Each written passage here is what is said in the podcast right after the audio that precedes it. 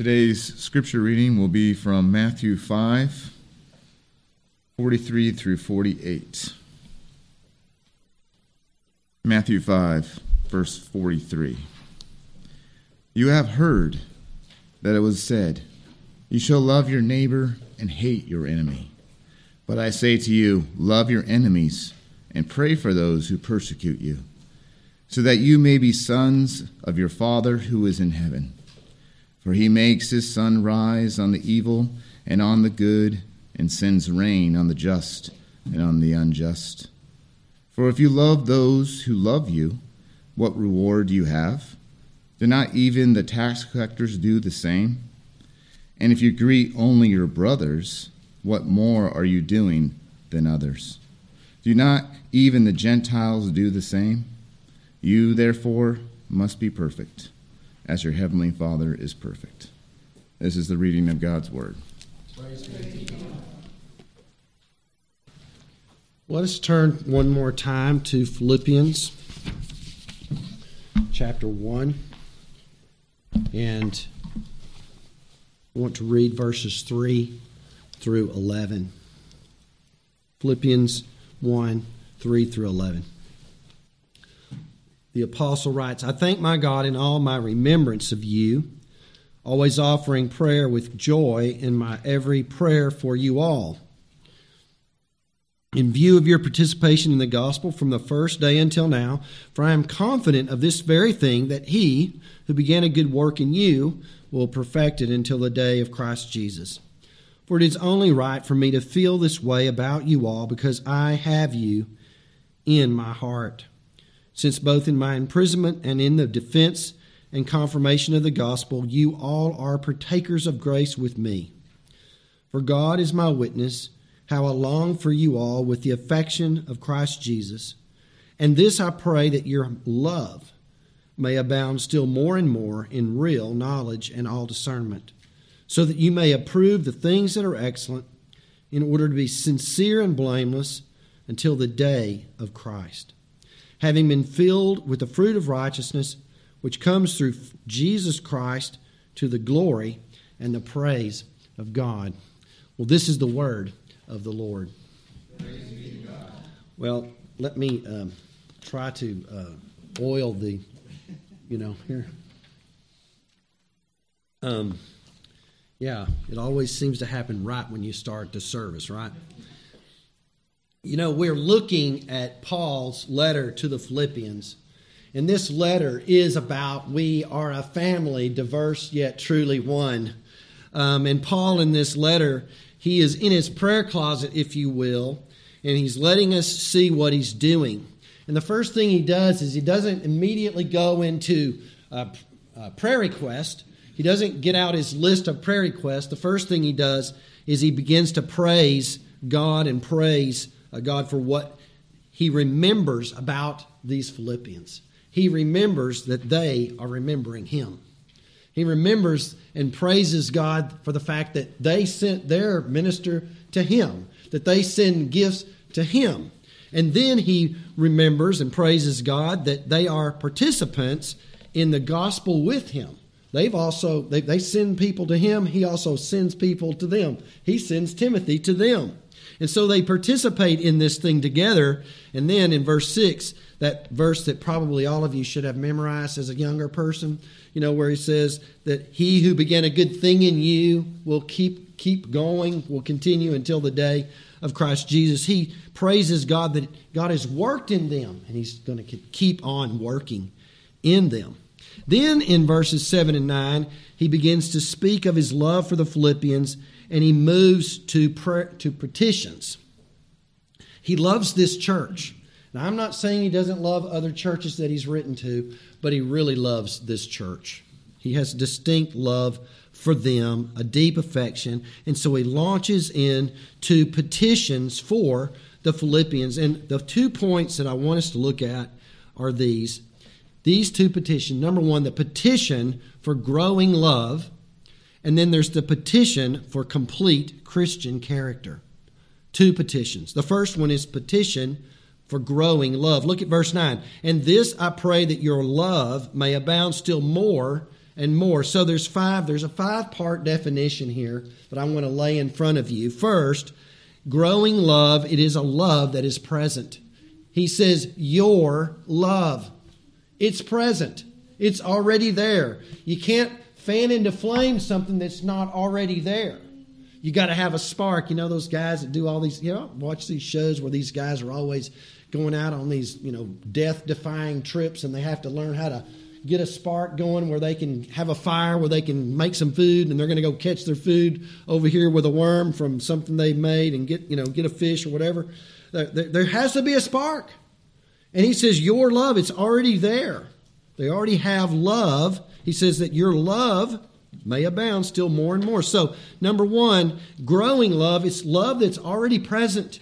Second, growing love is the outcome, it's the result of the gospel that's received already. These folks have heard the preaching of the word.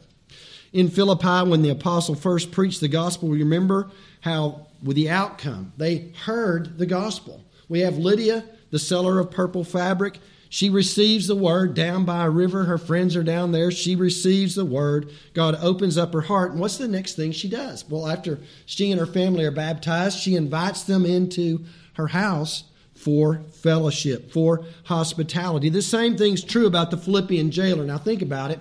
Paul and Silas have been beaten badly. He has helped them into their cells. He has helped them into their shackles. He has closed the door. And then there's an earthquake, and he's afraid that he's going to be put to death because now everybody's going to escape.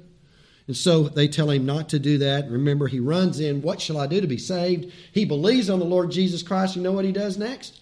He takes them out of the shackles, he takes them to his house, and they he begins to wash their wounds.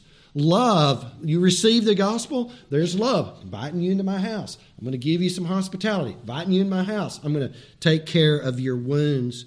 Well, later on, we don't have time to turn there, but later on in Philippi, there was great hostility of the people against Saul. I mean, Saul. I'm talking about Saul too much in Acts chapter 9, right? Paul, Apostle Paul, and Silas, they run into a great deal of hostility, and so they're driven out of Philippi. Well, these people didn't stop helping. They kept sending things to him, they kept helping him. And just to use the Apostle Paul's words in Galatians 5, Paul says, faith works through love and the Philippians' faith, their faith in Jesus Christ, is working through love. So, those are the first two pieces or parts of this definition. It's present love, it's the outcome of the gospel heard and received, and it's also defined by the gospel. This love that he's praying for. The Philippians received the love of God in the person of Jesus Christ. And the gospel is what? It's about a person named Jesus who's sent by a father, a father who gives a son, a son who comes and gives himself for you in sacrifice for your sins. And so these people, they love God through Jesus Christ and they love that minister that brought the gospel to them. And so these guys are loving the apostle Paul much and they show that because they've been forgiven so much. Like the lady in Luke chapter 7, Jesus said, The reason she loves me so much more than you to the Pharisee is because she's been understanding of the forgiveness of her sins. It's defined by the gospel. The gospel is sacrificial love. It's love that tends to wounds. It's love that gives hospitality. It's love that feeds sheep. Well, number four, growing love that he's praying for, it's comprehensive love. Notice what it says there. It says, Your love. It's interesting. You know, you, you learn when you're when you, you study the word, you learn. One of the things that you learn is this love doesn't have an object behind it doesn't say your love to God. It doesn't say your love to the your fellow men. It just says your love, that it will grow still more and more. Your love. Well, what, what love? Love. well, what's love? well, it's comprehensive love. It's love that doesn't leave anything out. It's love that doesn't have any boundaries. It's just love. Love God, love your neighbor, love everybody. You with me? Oh, this hard stuff now. Everybody? so there's this guy comes up to Jesus and says, Who's my neighbor? You know, in other words, the lawyer's going, okay, now look, there's all these people around me. Which one of them do I love and which one of them do I have the permission not to love? That's the question he's asking. Uh, okay, you you know, okay, I'm going to pin you down. Uh, just who is my neighbor, Jesus? So Jesus tells us a parable. We all know this parable, don't we? We all know this parable. Got the Good Samaritan parable. And so the man, he comes from Jerusalem to Jericho. Remember last Sunday afternoon, we talked about the fact that if you go through the wilderness, it's not a safe place, right? Wilderness is not a safe place because there might be a brigand, there might be a robber. And so this guy runs into robbers. They beat him down, they take his clothes, they take his money, and he's left for dead. Jesus points out that the Levite, I'm going to say it this way, I want you to remember this. The Levite saw the man and walked by on the other side. The priest saw the man and he walked by on the other side. And then Jesus says, then a Samaritan comes along and he saw the man. And then there's something else. He felt compassion for the man. The other two didn't. Then, this, then, then he says this he went over to the man, and we could talk about everything he did the wine, the oil, the bandages, the raising up, the putting on the donkey, the taking to the, to the inn, and all the rest. Jesus turns around and says, Not who is the neighbor, but which one was the neighbor. Which one? And he, what does he say? The one who gave compassion. It's not who do you get to be the neighbor to, it's which one was the neighbor. The man's pinned down you see. Everybody is your neighbor. No restrictions, no boundaries. Kiddos, listen to me. Y'all know what water pistols are? Y'all know what water pistol? When I was a kid, you know, we find we we started running so much water when I was a kid, y'all's age. I, my mom and dad, I started having to use rubber band guns because we were just keep on filling up those water pistols, and we were probably running up a water bill that mom and dad didn't want us to pay we were filling those water pistols up. And what you do with a water pistol is you spray them on one person. That's, that's and so that's that's that's not the kind of love that we're supposed to have. We're not supposed to have love that just sprays it on one person that we like to talk to. What we have to do is have love like a Coke can that's been shaken violently up, hit on the ground, and pop the lid, and it gets it gets all over the place. Watch out! I'm all shaken up today, and I'm pop the top, and who knows, my, some of my love might get on you. Okay? Some of my love, it might get on you like a Coke. You know, it's slick, you know, Coke. Yeah. You know, rub it on your table and get a little sticky. It's not so good. But this is what we're talking about. It gets on people, it, it doesn't have restrictions. And so you are to love God, love your neighbors. This, every one of these things is a verse. I just won't give it to you. Love God, love your neighbor, love your husband, love your wife, love your children. Mom and dad, you have to love your children. Did you know you have to love your children? Nobody needs to tell you that, but I'm going to tell you sometimes it's hard. And kiddos, you know, you're supposed to love your parents. and then the Bible says, as uh, Mr. Moore read, we're supposed to even love our who? Our enemies. I've sat with husbands in, in sorrow. Sir, you have to love your wife. I will not. What? I will not. But the Bible says, love your wife and lay your life down and love your wife. I will not. I said, okay, sir. If you can't love your, your wife as your wife, like the Bible says, then I want you to love her as your neighbor. I will not. The Bible says you have to love her as a neighbor. I will not. So, well, if you can't love her as a wife, can't love her as a neighbor, then you have to love her as your enemy. I will not. I will not love her as a wife. I will not love her as a neighbor. I will not love her as an enemy. I said, well, then you have to at least ask yourself a question Are you a Christian at all? Because this person was totally determined that he was a Christian. I said, well, the Bible says if you can't love the person you can see, go read First John. You with me? You can't love, if you can't love a person you can see, how do you love the invisible God you can't see? That's the question. And so you and I, we're to love even our enemies. You have to love your wife as an enemy sometimes, Jeremy. of course, she's probably easy to love, right? So, yeah, yeah. but, you know, we're to love everybody, even our enemies. And so, you know, it's kind of like this. I think about it like this. I was meditating on this and I thought to myself, isn't there this old saying, you can't get over it, can't get around it, can't go under it, got to go through it. The Bible tells us we have to love even our enemies. This growing love, it's present. It's the outcome of the gospel. It's defined by the gospel. It's sacrificial and it's no boundaries, it's comprehensive.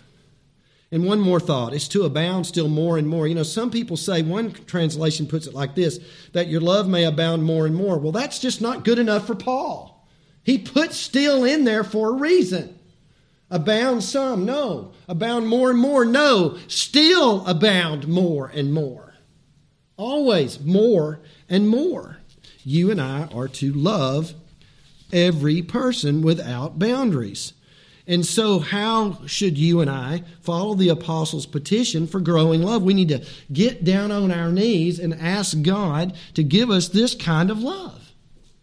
This love that abounds still more and more, and maybe apart from the stickiness, the kind that gets all over everybody, like a Coke can shaken up and popped the top. And it's going to cost us two things.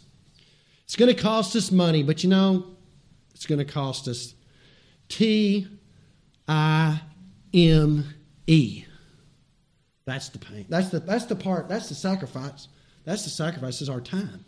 Giving up our time. Now, I'm going to give you a little spoiler alert. If, if you haven't watched the movie Fireproof, I'm going to tell you a little bit about a movie called Fireproof. It's starring Kirk Cameron, and um, in this movie, he's a well respected fireman his marriage is in the toilet. He's selfish. He's saving every cent of his money to buy a boat. And he watches pornography on a regular basis. His marriage is going bad. And so when things get at their worst, his dad, who's become a Christian, comes to him and says, I want to dare you to do something.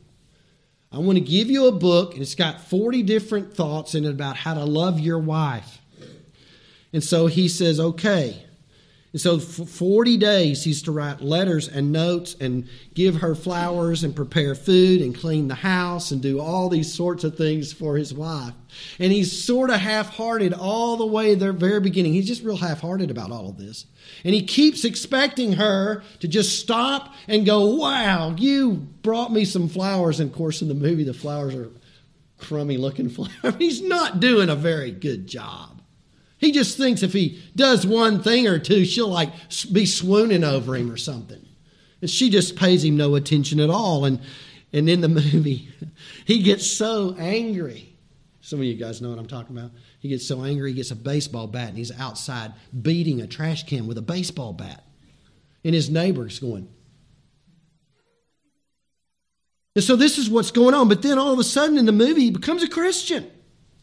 And he begins to show love to his wife, and still she gives him no returns, no returns. In fact, she begins to set her affection on a doctor in the hospital, and she's talking to this guy, and she's talking to him. And you know, during the movie, she's taking her ring off, and he's taking his ring off, and they're acting like that they're not even married.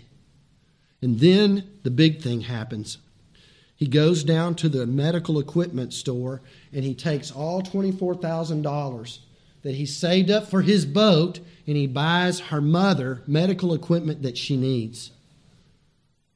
And she thinks that the doctor did it. And so he is walking around, no returns still for all this love, no returns, no returns, but he's not deterred at all. And then she finds out from the medical equipment store that her husband bought the medical equipment for her mother. And then she finds the book of all these passages of scriptures that her dad, that his dad gave to him. And then she asked him this question What day are you on? And he was way past 40. With me? He got it. Why did I say all that? Well, let me tell you this. Telling you what he started to do is what he should have been doing from the very get go. What he started to do later is what he should have been doing all along. So when you get married, Evan, when you get married or when you're married, start doing the things you did in the first place. Love that person. Look at that person in the eyes. Read the Bible with that person. Don't ever stop doing the things you did in the first place. This is the love that we are all called to. We're not, listen to this. You and I are not called to acquiesce to poor relationships. Did you get that? We're not allowed to acquiesce to poor relationships. We're not to assume that divisions and arguments are just part and parcel of the life of this church. No. No. You and I are, as much as is possible, Romans 12 18, to work to be at peace with every single person. Every single person. Now, there may be people, there are people in my life. It grieves me. I sit around sometimes thinking about this. I've talked to uh, Elder Larson about this. There's people, there's just no way I'll ever be able to be at peace with them, but it's not because of me. There's some people we can't be at peace with, it, but it ought to be our desire to be at peace with every person. This is growing love. It's present. It's the outcome of the gospel. It's sacrificial. It's comprehensive. It has no boundaries, and it's to uh, increase more and more. What's the environment of this love? Well, he tells us in verse 9 what it is. He says, The environment is real knowledge and all discernment. And it's really interesting. It's in. It's in. There's soil. You have to put, this love has to grow in a soil. This love has to be in uh, an environment.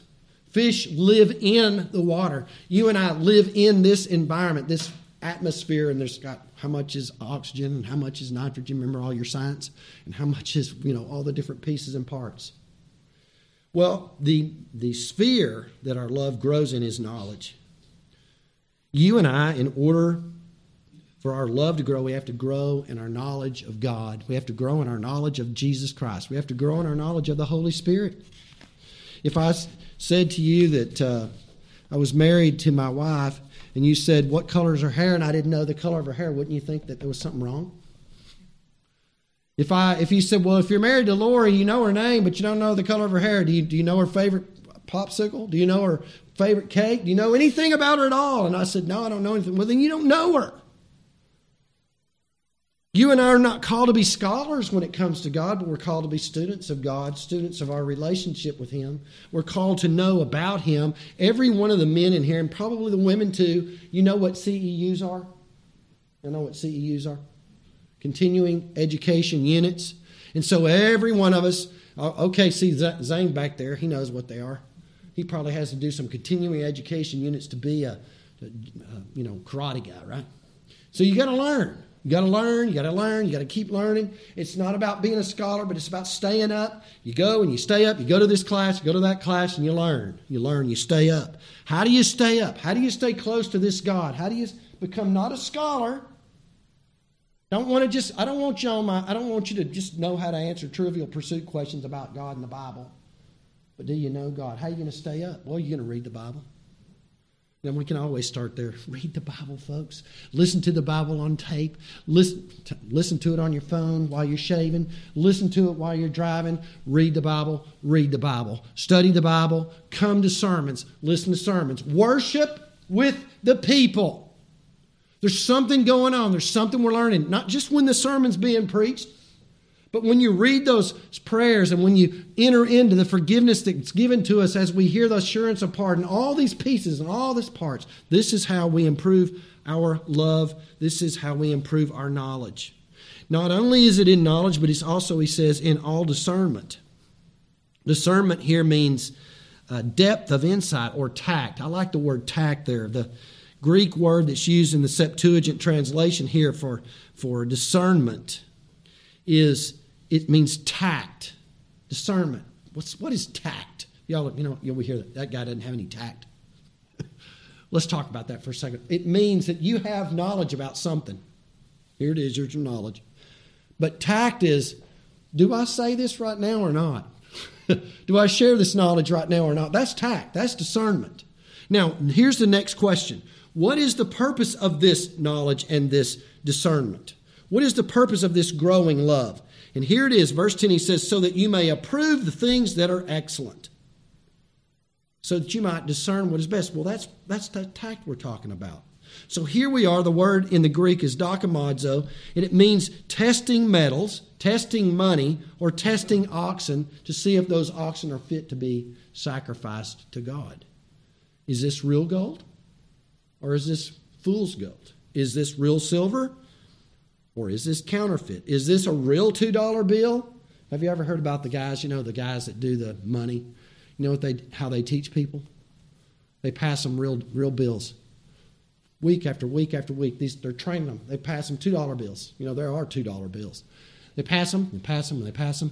And then one day after they've seen millions of two dollar bills, they pass them a, full, a fake one. And they can look at it and go, that's not real. Are you able to determine between good and best? That's what we're talking about. That's what we're talking about.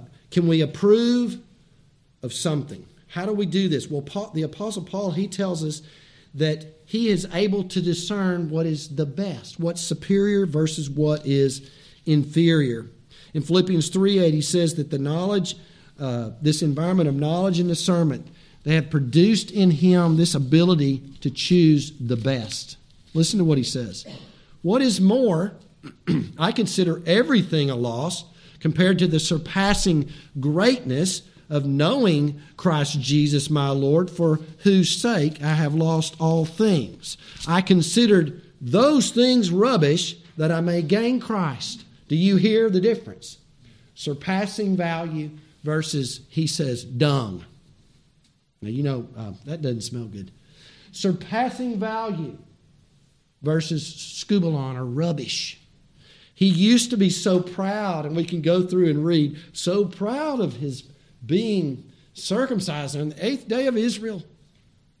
Proud, so proud of his being a Pharisee and proud of his nation and proud of all these things. Well, those are some good things. There's nothing wrong with some of those things. But that's what was of surpassing value. Now he finds Christ as the surpassing value. Brothers, I do not consider myself yet to have taken hold of it, but one thing I do, I press on toward Christ. In Philippians 2 5, you know what he says? He says, Here's the number one mindset to have. Here's the superior mindset to have. Have Jesus' mind in you. Have Jesus' attitude in you. Philippians 4 8. Mamas, y'all read this to your kids? You read this to your kids? Whatever is true, young person. Whatever is noble, young person. Whatever is right. Whatever is pure. Whatever is lovely. Whatever is admirable. If anything is excellent, think on those things. So, to approve these things, this is not the difference between something harmful or not harmful. It's the choosing of the best when there's several good choices. It's the ability for a man who's on Tuesday. I'm talking about me. It's the ability of a preacher to study during the week and want. I used to get all most of my sermons done on Tuesday for Sunday morning. I was done on Tuesday. Sometimes not. And the temptation was always just keep going. And I would say, but my mom, my wife needs a dad. I mean a husband. And my kids need a dad. And I need to trust that God will help me get ready by Sunday because the sermon doesn't have to be preached till Sunday morning. And then, of course, I'd get ready for Wednesday on Wednesday for the Sunday night sermon. It's the ability to make these right choices. It's the ability to choose to go to the worship of God with God's people and not sit at home and say, I've done enough. I've watched it on, I got my, I happen to have my phone up here. Well, all I have to do is go, I can look at some of the best sermons in the world right there. But it says a symbol. Which one's best? You and I, we come and we worship. We put Christ first at the ball game. We put Christ first in our workplace. We put Christ first when we take a test, young people. We put Christ first. We are weaned away from things that are maybe not so good and weaned to the things that are the better. So many more we could talk about. First, the petition of growing love, and now we look at the petition for complete Christian character. Now, where did we get the word, this, this phrase, complete Christian character? Let me show this to you, and we can get this point through this point. Verse 10 In order to be sincere and blameless until the day of Jesus Christ. What's the definition of complete Christian character? It's sincerity and it's blamelessness. That's what it is. That's complete Christian character in two words sincerity and blamelessness. Sincerity is what's going on on the inside of you, and blamelessness is how people see you. With me? What's going on on the inside of you, and does it match what you present to everybody on the outside of you? The word sincere, it comes from two Greek words. One is halios, the other is krino, and it means the one, the halios, what's that mean? Y'all remember what that means? Sun. Krino means judge. And when you put them together, this is what you come out with to hold up to the sun for judgment. It means to hold up to the sun to ju- for judgment. Now, watch this. Back in Jesus' day, and even today, we know people are very much into the business of pottery. And cheap pottery back in those days would be dense and thick and heavy, but fine pottery was very thin and very fragile. And a beautiful, wonderful piece of pottery would be held up in the sun, and if it had no cracks, you could see all the way through every part of it, like a glass that you have at home. A glass. But if somebody didn't want to go through the machinations that you have to go through after you make a mistake and got a little crack, what they would do is take pearly white wax, they would cover the crack, they would smooth it all down, they would paint it all up, put it in the store with all the other pottery. And it looks perfect in the store. And so, in order to make sure that this was not this this maker, this uh, craftsman didn't cheat, they take the pottery outside, they hold it up in the sun, and if there's any of that pearly white wax in there, you can't see through it. You would see the blemish. You would see it's not part like sincere. It's not the real thing. It didn't uh, hold up under the sun of the judgment that takes place in the sun. And when you and I, when it comes to us, what kind of, what do we do? What do we look like in the store? When we're in the store, do we look okay? And then if somebody takes us out in the sun and holds us up, do, we, do they see that, hey, look, this guy's got problems? See? The inside, the, the, who we are on the inside of the store and who we are on the outside of the store, they're supposed to be the same. Supposed to be the same. And so merchants back in those days used to mark the ones that were honest. They used to mark on their their uh, pots words, these two words, sine, cera. Smash them together, and you get the word sincere. I'm sure Evan could probably tell me that I didn't pronounce those Latin terms properly. But sine, cera. Sincere. Free from wax free from wax, free from hypocrisy. Be what you claim to be outside the store, what you claim to be on the inside of the store. Now, here's something we need to realize we need to realize that we're cracked. right? You know, I, I, was telling Ben and some of the boys the other day, yesterday, I said, now, we don't need to be crackpots. Some of us are crackpots, but we are all cracked pots. And we all acknowledge we're cracked pots. We all acknowledge we're not perfect. We all acknowledge that, that Jesus is working in our lives and he's teaching us to be pure in heart. That's the truth. But let's not be hypocrites. Let's not present to everybody something that's not true in reality. Second, what are the means to attain this complete character, this sincerity and blamelessness? Don't we need a source? Verse 11 tells us, he says this I have been filled with the fruit of righteousness which comes through Jesus Christ. How do you produce this sincerity? And how do you produce this blamelessness? How, do you, how are you going to be a person who's not a hypocrite? And he tells us through our connection to Christ. In John 15, 1, we all love to read this. I am the vine, Jesus said. My Father is the vine dresser. Verse 4, abide in me, and I will abide in you. No branch can bear fruit by itself. It must abide in the vine. Neither can you bear fruit unless you abide in me. I am the vine. You are the branches. If a man abides in me and I in him, he will bear much fruit. Apart from me, you can do nothing. All self effort you can't do it. But you can do it if you're connected to the vine. Through faith in Jesus Christ, you have the source. Apart from Jesus Christ, you don't have the source. Can't do anything that pleases him. You know, there's a story about Lawrence of Arabia. Was he was in Paris after World War One, and he had many Arabian friends, and they all visited him while he was in Paris. And so he's in Paris, and he's taking all his friends around to the Louvre. You know that fun to say, the Louvre. And he takes all his friends to the Eiffel Tower and, and all of that. You know what his friends were fascinated with? The faucet. They're fascinated with the faucet. They could turn it on and water would come out. They could turn it off and the water would stop. They could turn one on and it was cold. They could turn one on and it was hot. They were fascinated with the faucet. They didn't care about the Louvre. They didn't care about the Eiffel Tower. So when it came time for them to leave, they pulled out their wrenches and they pulled out their tools and they were going to take the faucet off and take it with them. And these are their words. They said, You see, it's very dry in Arabia. And what we need are faucets. If we have faucets, we will have all the water that we want.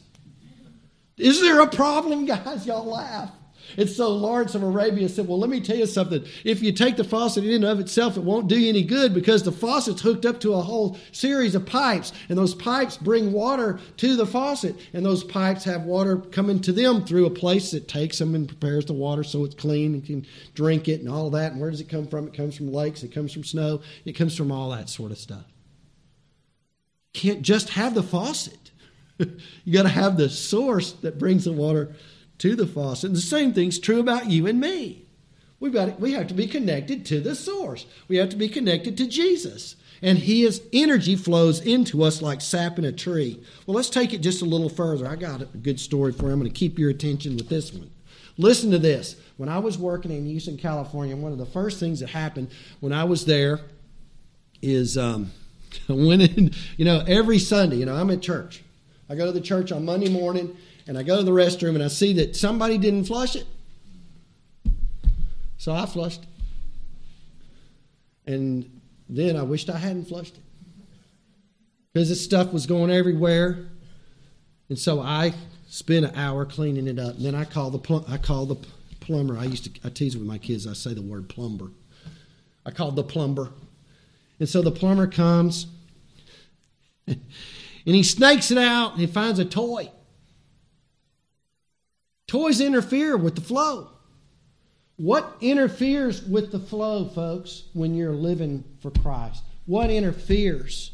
Toying with sin. You with me? I know it's kind of funny, but when we toy with sin, we interfere with the flow. Right? No more toying with sin.